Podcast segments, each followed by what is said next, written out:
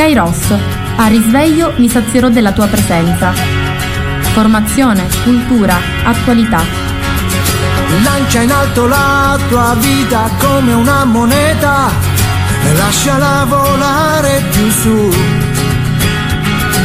La paura di cadere non potrà mai farti male se tu chiedi aiuto lassù e cadi poi piangi ma è già lì con te. E anche se poi non lo vedi sì lui è già lì perché non c'è fallimento. Se porti Dio dentro di te mi sono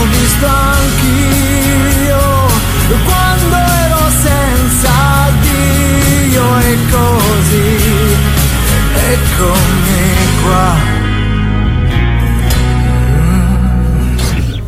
Buongiorno a tutti da Antonella dai microfoni di Radio Gemini. Oggi, venerdì 26 maggio, ecco il mese di maggio sta sfuggendoci di mano. Ci ha dato tanta pioggia, tanto freddo, però pare che adesso si stia rivedendo, rivedendo, diciamo così, si stia ravvedendo e rivedendo, nel senso che c'è stata qualche giornata di sole, la temperatura è un po' aumentata, speriamo bene. Un saluto affettuoso a tutte le persone che mi ascoltano, alle mie amiche, alla signora Rosalia, a Carmelina, alle sorelle Arcieri, a mia figlioccia Margherita, a Bianca, a tutte le persone che magari sul posto di lavoro o mentre sfaccendano a casa le possiamo fare le pulizie di primavera. Gesù Nazareno è vicino, quindi diamoci da fare, laviamo tende, laviamo balconi, vediamo un attimino di mettere, di mettere sul pulito la nostra casa appunto in previsione della grande festa che si avvicina sempre di più. Un saluto affettuoso e un grazie di cuore al mio direttore Francesco Lopresti. Iniziamo questa mattinata parlando degli avvenimenti che sono svolti nel nostro paese perché abbiamo celebrato mercoledì con grande solennità a Cammarata la festa di Maria Ausiliatrice Ausiliatrice, a Bedamagia Ausiliatrice, culto molto antico, nel senso che mm, non è proprio un culto antichissimo, però da quando questo culto, e quindi verso nell'Ottocento, è venuto nella Chiesa e poi si è diffuso tantissimo grazie a Don Bosco e all'opera dei Salesiani, è arrivata a Cammarata nel 1904. La mia famiglia vanta di aver avuto i miei bisnonni fra i primi cooperatori salesiani e quindi io sono molto legata a questa festa, a questa chiesa e mi sono recata all'abbadia, ho partecipato all'Eucaristia presieduta presieduta dall'arciprete di Cammarata, Don Antonio Cipolla, che saluto e ringrazio con grande affetto e devo dire che è stato molto bello perché ho incontrato vicini di casa, insomma mi sono ritrovata un pochino nel mio quartiere, lasciatemelo dire, ogni tanto ci vuole. E detto questo ci prepariamo adesso alla grande veglia di Pentecoste che se Dio vuole vivremo sabato sera tutti insieme in Chiesa Madre. Pentecoste è una festa molto importante, gli antichi la chiamavano Pasqua di Ciuri perché era la festa in cui c'erano i fiori, anticamente nella tradizione ebraica la festa delle, nella tradizione tradizione della prima chiesa, la festa delle primizie, era una festa ebraica, appunto la festa delle primizie, poi appresa dalla chiesa come discesa dello Spirito Santo e conclude il ciclo pasquale, quindi vivremo questo bellissimo momento. Mentre si sta vivendo a Roma una, se- una sessione della conferenza episcopale italiana e vi leggo a tal proposito un articolo a firma di Mimmo Mulo apparso su Avvenire e la messa presieduta dal cardinale Matteo Zuppi, appunto perché il cardinale Zuppi ha presieduto questa celebrazione eucaristica. Coraggio e unità sono queste le coordinate del cammino sinodale della Chiesa italiana indicate giovedì mattina 25 maggio dal cardinale Matteo Zuppi. Il presidente della conferenza episcopale italiana presiede la messa con tutti i vescovi riuniti per l'assemblea annuale all'altare della cattedra della Basilica Vaticana. Coraggio è anche lo stimolo a trovare nuove vie di trasmissione della fede, ad annunciare il Vangelo in ogni circostanza, non avere paura di prendere il largo, sottolinea il porporato nella omelia. Coraggio aggiunge è l'espressione di Dio che conosce la fatica della testimonianza. Vivere per il Vangelo ci fa confrontare con il nostro limite, con la durezza del mondo, con la forza del male che i cristiani conoscono perché amano e non aspettano qualche pandemia per combatterlo. Riprendendo l'esempio di San Paolo condotto in catene a Roma per un processo ingiusto, il cardinale invita a trasformare le difficoltà in opportunità, a liberarsi da ogni catena e da quel veleno pericoloso che è il pessimismo, che può essere accompagnato da giudizi intelligenti ma che diventa sempre indifferenza. Tutto può cambiare e niente è impossibile a chi crede. Zuppi ha poi messo l'accento sull'unità, sottolineando la fatica benedetta di questi anni del cammino sinodale delle chiese che sono in Italia, quelle di camminare insieme al passo con il risorto e in dialogo con il mondo. Ricordando quando disse il Papa all'inizio del percorso, siete venuti da tante strade e chiese, ciascuno portando nel cuore domande e speranze, e sono certo che lo Spirito ci guiderà e ci darà la grazia di andare avanti insieme, di ascoltarci reciprocamente, di avviare un discernimento nel nostro tempo, diventando solidale con le fatiche e i desideri dell'umanità. Il presidente della CEI nota che non c'è comunione senza l'azione dello Spirito e la nostra docilità a lasciarci guidare dallo Spirito il che significa che bisogna stare lontani dai piccoli interessi, dagli affanni di Marta, dai protagonismi che riempiono di orgoglio, dai programmi vuoti di amore che ci rendono sicuri ma lontani dai pellegrini. Coraggio e unità sono dunque per il cardinale i due binari del percorso che la parola di Dio ci indica oggi attraverso la liturgia eucaristica. Il coraggio che solo l'amore può generare in noi per ascoltare, discernere e decidere per Dio e per il bene della Chiesa e l'unità, cioè pensarci insieme a tutti i costi, non uguali, anzi ancora più diversi, perché finalmente e liberamente se stessi, perché in relazione gli uni agli altri. L'unità è santa e non, è caso è sempre, non a caso è sempre legata alla pace, perché la guerra inizia quando si accetta la divisione. L'unità ha sempre al centro Gesù dietro cui camminare, da amare nella comunità e nei suoi membri di diritto che sono i suoi fratelli più piccoli, più poveri, i sofferenti, i forestieri, i nudi, gli assetati di vita e di speranza, figli affamati di amore e di pane, perché tutti siano una cosa sola nell'amore. Il cardinale ricorda anche l'angoscia che grava nell'anima del popolo ucraino che anela la pace e, quindi, e quanti piangono qualcuno che non è tornato più, inghiottito dalla macchina di morte fratricida che è la guerra e mette in guardia da una Chiesa che sia solida, realizzata o virtuale. La Chiesa è fatta dai volti della gente e se veniamo tolti dalle nostre tante Emmaus e portiamo con noi la tristezza di quei pellegrini con il cuore gonfio di disillusione, ferito, aggressivo e amaro perché le speranze erano finite, Dobbiamo andare oltre gli orizzonti mediocri di Emmaus, evitare di fermarsi a discutere tutti i giorni del passato ma senza futuro fuori dalla storia. Bisogna essere invece un popolo e una famiglia che ci chiede di vivere con lo stile e i sentimenti della famiglia, non da funzionari anonimi, anche zelanti, ma con il cuore e gli affetti da un'altra parte o ridotti solo al proprio protagonismo o ruolo.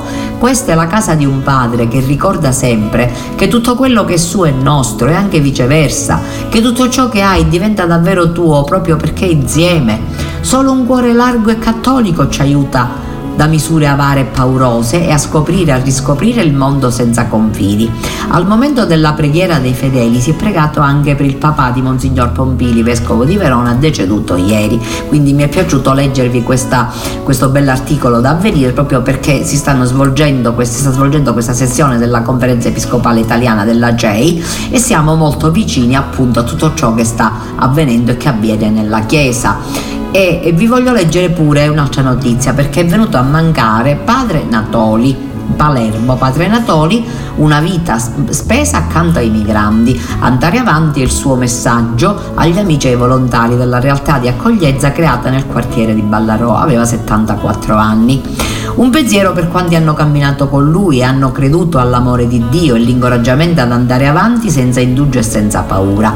Padre Sergio Natoli, sacerdote siciliano dell'ordine missionario Oblati di Maria Immacolata, l'amico dei migranti del quartiere palermitano di Ballarò è morto mercoledì e lo ha fatto nello stesso modo in cui è vissuto, con cuore innamorato. Non temete perché Dio ci ama sempre, sempre, sempre, sempre. È stato l'ultimo invito lanciato in punto di morte e raccolto da chi gli era accanto in un audio che è subito diventato virale.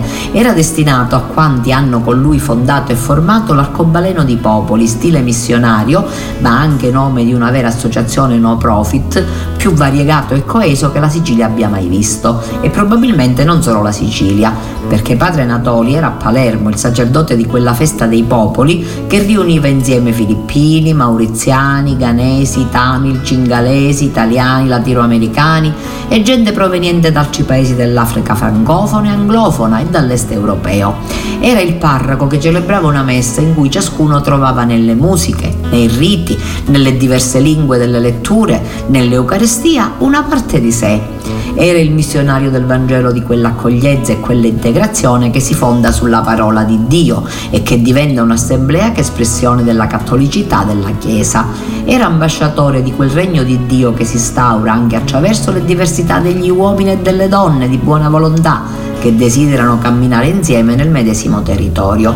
Padre Anatoli aveva 74 anni, era nato a Patti e da diverso tempo conviveva con un tumore che gli ha reso la vita difficile, ma al quale non ha permesso di rallentare il suo servizio, neanche quello di consigliere ecclesiastico dell'ufficio diocesano Migrantes di Palermo. Monsignor Pierpaolo Felicolo, direttore generale della Fondazione Migrantes, che è un organismo pastorale della CEI, ne ha lodato l'impegno, ha lavorato e si è prodigato con iniziative significative come la Festa dei Popoli per richiamare l'attenzione verso il mondo della mobilità, ma non solo, tante le sue opere di solidarietà e di accoglienza. Da Roma, dove si trovava per i lavori della 77esima conferenza Assemblea Generale della CEI, l'arcivescovo di Palermo Corrado Lorefice ha ricordato l'unzione dell'incontro con lui lo scorso 18 maggio, il balsamo della benedizione che mi ha dato. La Chiesa di Palermo ha, detta, ha detto è ricca della sua testimonianza e della sua gioia e passione missionaria, ma il ricordo più bello ieri è stato anche ancora un arcobaleno, un convenire multicolore di persone di diverse etnie che hanno reso omaggio a Padre Sergio nella chiesa Santa Maria dei Miracoli di cui era rettore a Piazza Marina.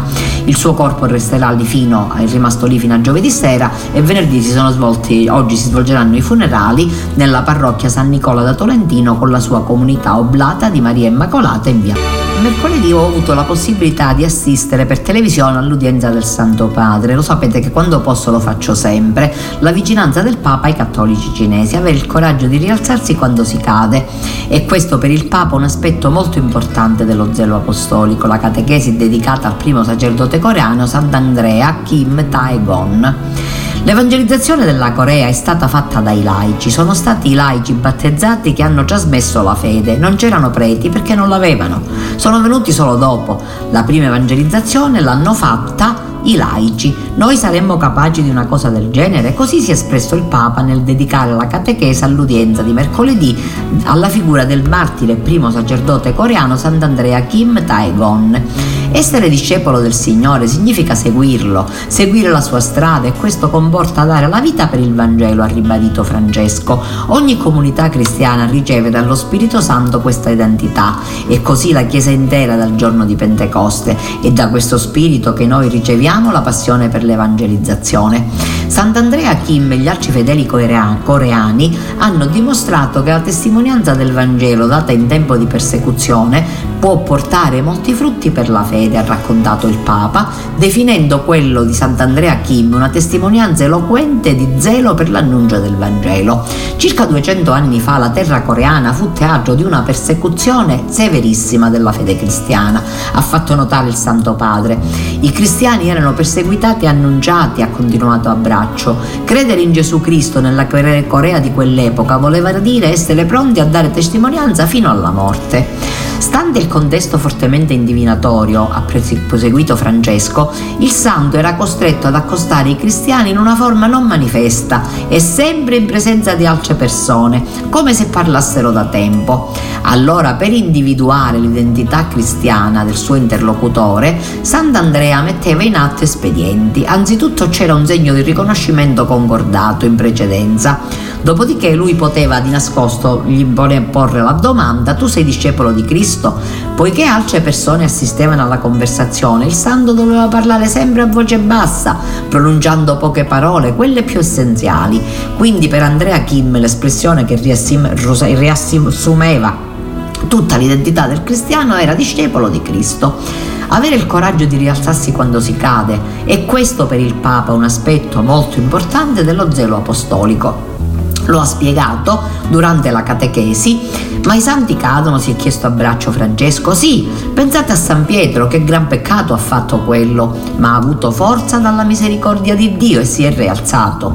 Lui era caduto fisicamente, ma ha avuto la forza di andare, andare, andare, per postare il messaggio avanti. Quando era ancora seminarista, l'episodio raccontato dal Papa, Sant'Andrea doveva trovare un modo per accogliere segretamente i sacerdoti, missionari provenienti dall'estero. Questo non era un compito facile, poiché il regime dell'epoca vietava rigorosamente a tutti gli stranieri di entrare nel territorio. Una volta egli camminò sotto la neve senza mangiare, talmente a lungo che cadde a terra sfinito, rischiando di perdere i sensi e di rimanere lì congelato. A quel punto all'improvviso sentì una voce, alzati, cammina. Udendo quella voce Andrea si ridestò, scorgendo come un'ombra di qualcuno che lo guidava.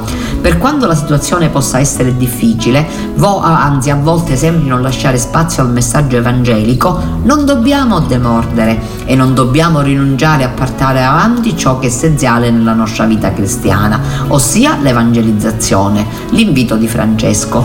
Questa è la strada proseguita a braccio.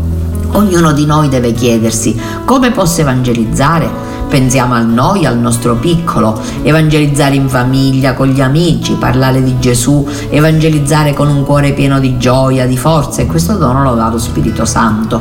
Prepariamoci a ricevere lo Spirito Santo a Pentecoste e chiediamo la grazia del coraggio apostolico, il coraggio di evangelizzare, di portare avanti il messaggio di Gesù, ha concluso il Papa ancora a braccio. Oggi ricorre la giornata mondiale di preghiera per la Chiesa Cattolica in Cina, ha ricordato il Papa al termine fine dell'udienza perché coincide con la festa della Beata Vergine Maria, aiuto dei cristiani, venerata e invocata nel santuario di Nostra Signora di Sheshan a Shanghai, ha proseguito il Papa. In questa circostanza Desidero assicurare il ricordo ed esprimere la mia vicinanza ai nostri fratelli e sorelle in Cina, condividendo le loro gioie, le loro speranze. Un pensiero speciale va inoltre a tutti coloro che soffrono, pastori e fedeli, affinché nella comunione e nella solidarietà della Chiesa universale possano sperimentare consolazione e incoraggiamento. Invito tutti a elevare preghiera a Dio perché la buona novella di Cristo crocifisso e risorto possa essere annunziata nella sua pienezza, bellezza e libertà, portando dando frutti per il bene della Chiesa cattolica e di tutta la società cinese. Il Papa ha proseguito chiedendo preghiere per l'Ucraina, si soffre tanto lì, dice ancora, elevando le sue preghiere a Maria Suriagice. Ancora la tristezza a tutti ci viene per la martoriata Ucraina, si soffre tanto, non dimentichiamolo. Preghiamo Maria Ausiliatrice che sia vicina al popolo ucraino. Ecco, bellissima anche questa preghiera del Santo Padre, così accorata, così veramente così piena di, di zelo apostolico. E voglio leggervi pure a firma di eh, Riccardo Michelucci e Enrico Lenzi, il centenario di padre Mila, Don Milani. Ritorno nei luoghi di Don Milani, sabato la vista di Mattarella e di Zuppi. Quasi tutto è rimasto come allora. Nei locali della canonica ci sono ancora i tre tavoli di legno che i ragazzi di Don Milani disponevano a ferro di cavallo per trascorrere lunghe giornate di studio insieme al priore.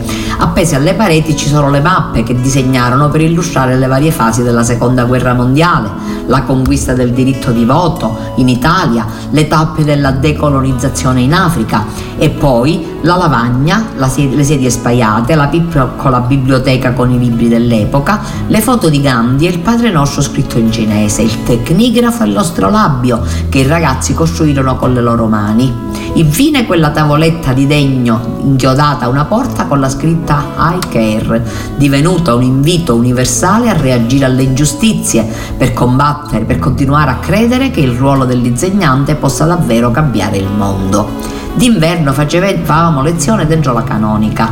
Eravamo tanti e talvolta si stava anche un po' stretti. La corrente elettrica arrivò soltanto nel 1965. Prima non avevamo altro che candele e lampade a gas. D'estate ci spostavamo all'aperto, sotto al piccolo pergolato davanti all'ingresso. E Guido Carotti, uno dei primi ragazzi di Barbiana, ad accompagnarci nei locali della scuola attraverso lo sguardo sicuro della sua infanzia. Nel dicembre 54 Lorenzo Milani si affacciò per la prima volta in questo cumulo di case arroccate sull'Appennino tosco-emiliano. Carotti aveva appena 5 anni e viveva con la sua famiglia a pochi passi dalla canonica. Sarebbe cresciuto con lui, restandogli accanto fino alla fine. Durante la grave malattia che lo costrinse a uno stillicidio di cure e ricoveri, fu uno dei ragazzi che lo circondarono d'affetto nei suoi ultimi mesi di vita. Oggi, mentre si avvicina il centenario della nascita del priore, ne parla quasi come se il tempo si fosse fermato. Studiavamo a tempo pieno, i ragazzi più piccoli insieme ai più grandi e le lezioni finivano solo quando tutti avevano compreso pienamente ciò di cui si stava parlando. Fino ad allora l'ignoranza era stata per noi e per le nostre famiglie un fatto ineludibile. Con lui lavorammo per consentire a tutti di conoscere e di saper usare la parola, acquisendo gli strumenti per diventare cittadini sovrani. Sul prato di fronte alla scuola c'è ancora quel che resta della piccola piscina, fatta costruire da Don Milani affinché i ragazzi imparassero a nuotare. La definì il loro mare che profuma di montagna ed è circondata da un silenzio che sovrasta. Dalla scuola una piccola rampa di scale conduce alle due stanze in cui furono arrestite l'officina e la fuggina. Ci sono ancora gli attrezzi alle pareti, accanto a una grande foto in bianco e nero dei ragazzi al lavoro. Qui il priore ci insegnò a lavorare il ferro e il legno, costruivamo gli oggetti che ci servivano per la scuola, ma i più bravi di noi divennero anche punto di riferimento per la gente di Barbiana. Spesso i condatini, quando rompevano qualche attrezzo per lavorare la terra, si rivolgevano a noi per farselo riparare. Dal piano terreno della canonica si accede anche alla vecchia chiesetta, piccola e spoglia, illuminata da un filo di luce che filtra dalle vetrate colorate di una nicchia. È il mosaico del Santo Scolaro, un'opera realizzata collettivamente dai ragazzi della scuola, raffigura un piccolo monaco con un libro tra le mani e coprir- a coprirne il volto per far sì che chiunque potesse riconoscersi in lui. Da tempo è uno dei simboli di quel modello scolastico rivoluzionario che Don Milani realizzò istruendo i figli analfabeti della gente del posto, poche decine di contadini e montanari, fino ad allora costretti a lavorare nei campi per 16 ore al giorno. Ancora oggi Barbiana è una manciata di casolari sparsi, collegati da sentieri sterrati che al tempo del priore erano difficilmente percorribili, al punto che una delle sue prime battaglie lo vide al comune di Vicchio la costruzione a chiedere la costruzione di un ponte per permettere a Luciano, un bambino di 8 anni, di arrivare a lezione senza fare un giro lunghissimo all'alba. A distanza di oltre mezzo secolo, la canonica annessa alla chiesa, il piccolo cimitero in cui Don Milani riposa, dove Papa Francesco si recò a a pregare il 20 giugno 2017, resta in uno spazio sacro che continua a dare voce a tutti senza voce del mondo. Un lungo silenzio di preghiera e di profonda, profonda ispirazione, conservato anche grazie al lavoro della Fondazione Don Milani e degli ex ragazzi del Priore, come Guido Carotti, che negli ultimi anni sono riusciti a cristallizzare questo luogo, alimentandone la memoria senza farla scadere mai nella geografia o nel nostalgismo. Quest'anno, in occasione del centenario della nascita del Priore, che cade appunto il 27 maggio prossimo, cioè oggi, è, cioè sabato, si è insediato un comitato nazionale per le celebrazioni di cui fanno parte una quarantina di personalità del mondo ecclesiale, della scuola, delle istituzioni e del sociale. Nella sua Toscana e nel resto d'Italia non si contano le iniziative organizzate per celebrarlo e ricordarlo, ma come accade spesso in questi casi, c'è chi teme che il suo messaggio anticipatore dei tempi possa essere equivocato e travisato. Il giudice Beniamino De Idda, l'ex procuratore generale di Firenze che continuò a insegnare ai ragazzi di Don Milani dopo la sua morte, mette in guardia di fronte a questo rischio. Temo che queste celebrazioni per il centenario non saranno affatto unanimi, perché dietro di esse si nasconde un grande equivoco. Dobilani fu un sacerdote, un educatore e un profeta controcorrente che riuscì a saldare il Vangelo alla giustizia sociale, ma chi lo conobbe da vicino sa che non fu affatto obbediente e questo non piace a molti. Alcune interpretazioni stanno tentando di, attenua- di attenuare quegli sproni aguzzi presenti nel suo pensiero e rappresenta un tentativo di distorcerlo, magari anche inconsapevolmente. Credo invece che mai come in questo caso sia necessario far parlare lui attraverso i suoi scritti facendo risuonare forte la sua voce perché proprio il modo in cui parlava, scriveva e agiva che segnò la contraddizione col mondo. La Repubblica e le chiese italiane lo ricorderanno domani, infatti ci sarà una manifestazione a cui sarà presente Sergio Mattarella, Presidente della Repubblica, e il Presidente della Conferenza Episcopale Italiana Matteo Zuppi e si svolgerà sabato stesso la marcia di Barbiana a Vicchio. Si tratta delle località in cui Don Milani diede vita alla scuola rivolta ai bambini e alle bambine prive di cultura, ma soprattutto nelle quali si cercava di valorizzare le capacità di ciascuno, ponendo questo obiettivo primario dell'istruzione scolastica. Un'iniziativa educativa che diede vita a un famoso libro intitolato Lettera a una professoressa, che il sacerdote rivolse alla scuola sottolineando i punti critici. Non sempre la sua azione pastorale venne compresa e non mancarono momenti di frizione con tutte le autorità, sia civili che religiose.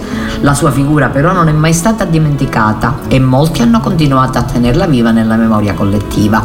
Memoria che il Presidente della Repubblica onorerà con una visita ai luoghi di Don Milani, in particolare a Barbiana, dove Don Milani è sepolto.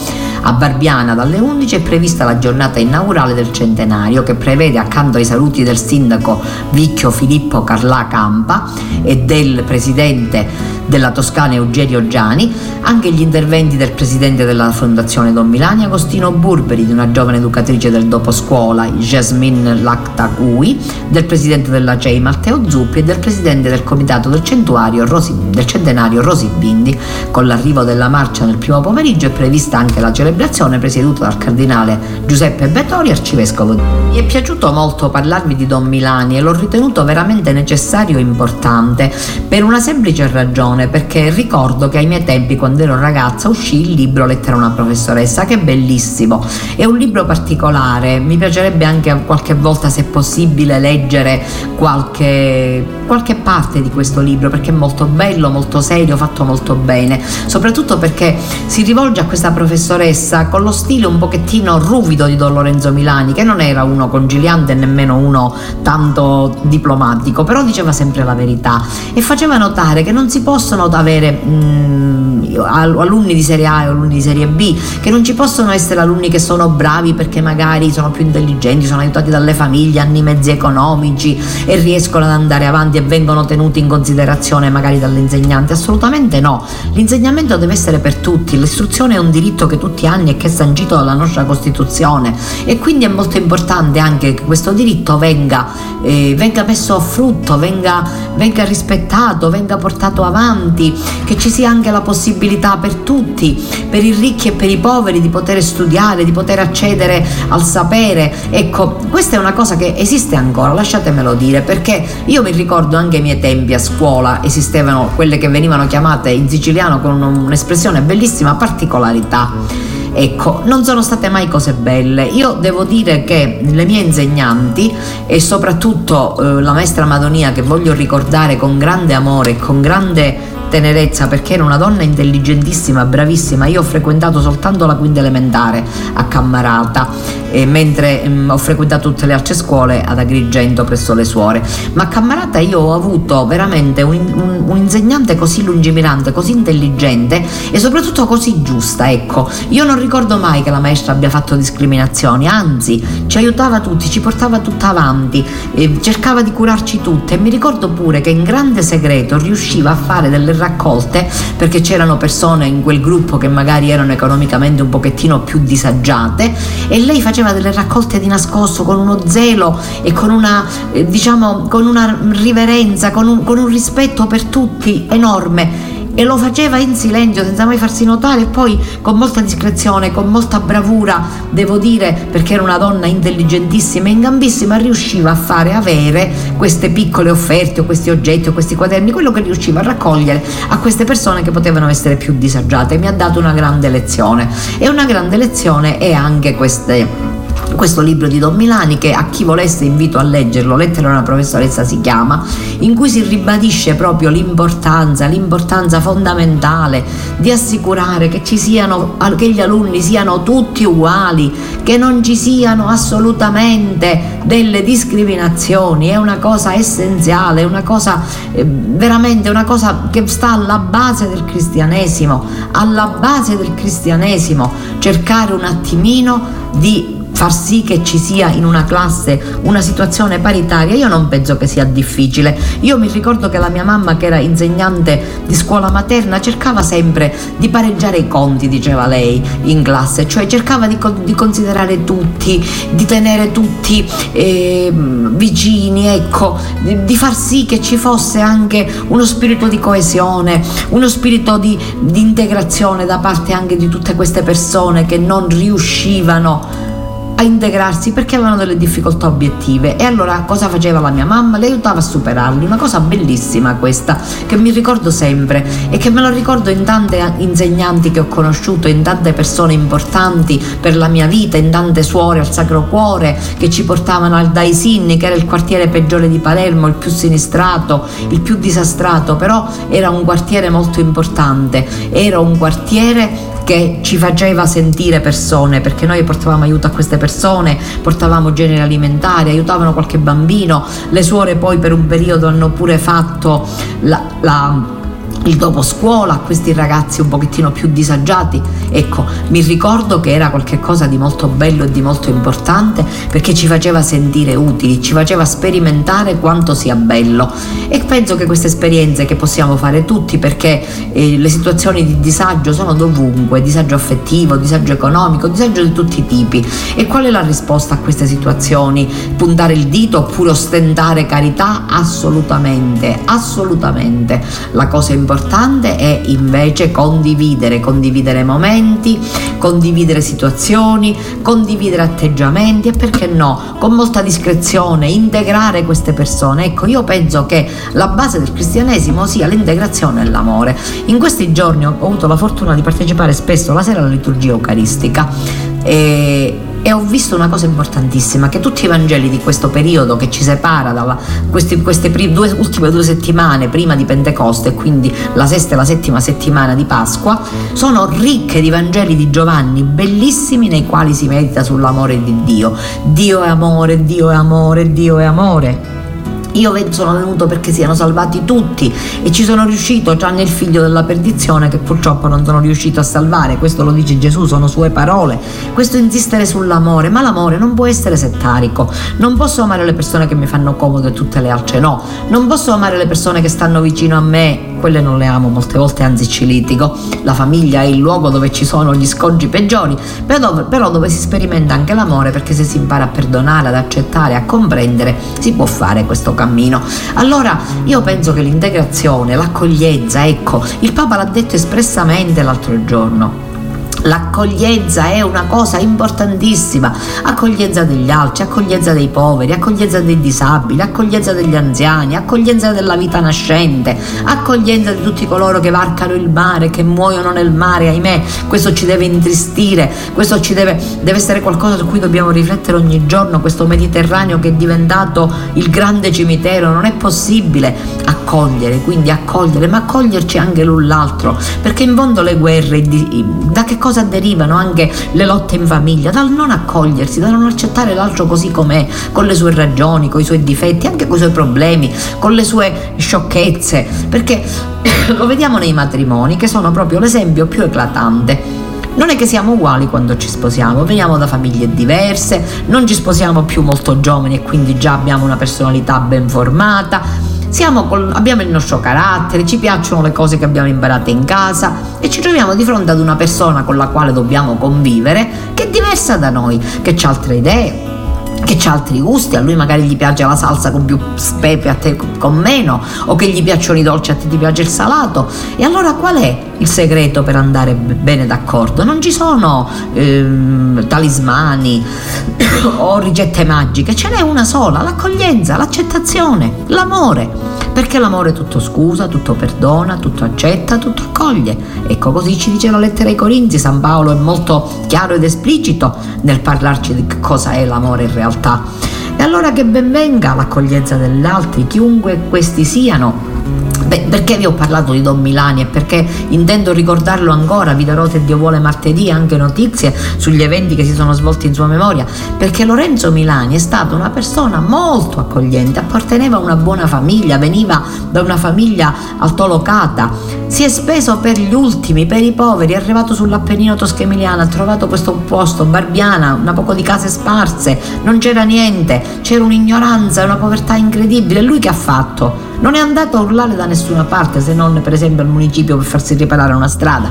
Ha costruito, ha preso dei tavoli e li ha messi in fila, ha fatto scuola ai ragazzi, ha cominciato a insegnare loro, ha cominciato a insegnargli un mestiere, ha cominciato a fargli comprendere perché c'era stata la guerra, cosa era successo, come era andata, perché si dava il voto alle donne, li faceva parlare ma li ascoltava pure, ecco, una cosa che manca molto nella nostra epoca, l'ascolto, perché io ve lo dico e ve lo dico sinceramente, i ragazzi e i giovani hanno un enorme bisogno di essere ascoltati. Dobbiamo non fare sempre prediche, sermoni e parole, sederci accanto a loro e parlare, farli parlare, ascoltare che cosa hanno da dire. L'accoglienza è un valore enorme, appartiene all'amore ed è un valore altamente cristiano. Perdonatevi, non voglio fare prediche a nessuno perché non ho nessuna autorità, ma la figura di Don Milani mi ispirava a questo e vi leggo adesso il bellissimo commento al Vangelo di domenica di Hermes Ronghi, di questa Pentecoste, Pasqua di Chiuri come la chiamavano gli antichi. La sera di quel giorno, il primo della settimana, mentre erano chiuse le porte del luogo dove si trovavano i discepoli per timore dei giudei, venne Gesù, stette in mezzo a loro e disse, pace a voi. Detto questo, mostrò loro le mani e il fianco. E i discepoli gioirono al vedere il Signore. Gesù disse loro di nuovo, pace a voi, come il Padre ha mandato me, anche io mando voi. Detto questo, soffiò e disse loro, ricevete lo Spirito Santo. A coloro a cui perdonerete i peccati saranno perdonati, a coloro a cui non perdonerete non saranno perdonati.